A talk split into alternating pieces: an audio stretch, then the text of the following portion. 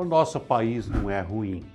Ruins são muitos dos nossos políticos que nos governam e que, além de roubar, ainda produzem leis absurdas, impraticáveis. Vou dar alguns exemplos. Em Bocaiúva do Sul, no Paraná, o prefeito proibiu a venda de camisinhas e anticoncepcionais, que na época tinha 9 mil habitantes a cidade. Não deu certo. Dias depois a lei foi revogada porque ninguém respeitou. Isso aconteceu em 1997. Em São Luís, capital do Maranhão, o então prefeito Epitácio Cafeteira fez um decreto mandando que as pessoas se comportassem exemplarmente durante as festas em público, como desfiles e carnaval. O decreto continua valendo, mas sabe quem obedece? Ninguém.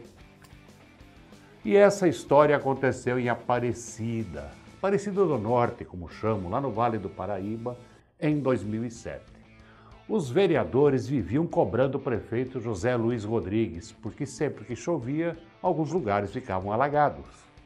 E então o prefeito teve a brilhante ideia de proibir, por decreto, enchente e outras ocorrências climáticas, como raios e trovoadas. E não é à toa que ele ficou conhecido como Zé Louquinho. Só que três anos antes, em 2004, esse mesmo Zé Louquinho proibiu que as mulheres usassem mini saia durante a quaresma. Quer mais? Em 1999, os vereadores de Juiz de Fora, em Minas Gerais, queriam que os cavalos e burros só andassem pelas ruas usando fraldões para não sujar a cidade. A ideia não deu certo. Agora, essa foi na capital, em São Paulo, em 2004. Os vereadores votaram e aprovaram um projeto instituindo a obrigatoriedade de airbag nos motociclistas. Ficou por isso e o assunto foi esquecido. E também neste ano, um deputado gaúcho propôs uma lei proibindo que as pessoas dessem nomes humanos a seus animais. Assim, gatas não poderiam se chamar Michele e nem cachorros se chamarem Saddam. Bom, preciso lhe dizer que a ideia não vingou. E em 1995, em Barra das Garças, no Mato Grosso, o prefeito mandou construir um aeroporto para discos voadores. Essa ideia maluca, felizmente, nunca saiu do papel.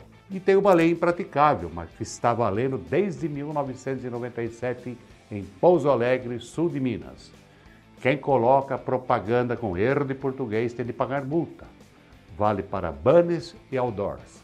No ano seguinte, a Prefeitura do Guarujá, no litoral paulista, fez a mesma coisa e, como a gente vê, os erros continuam.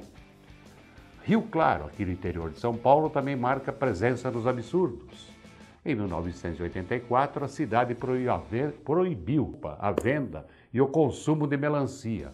Outra lei de Rio Claro proibia as pessoas as pessoas de terem formigueiro em casa, como se alguém criasse formiga por vontade própria.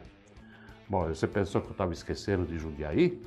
Aqui também há muita bizarrice. Já teve vereador fazendo lei para que a prefeitura colocasse vasos sanitários reforçados nos banheiros públicos, pensando nas pessoas mais gordinhas. Ainda, ainda bem que essa ideia não foi avante. Então, quem não serve? o país ou os políticos?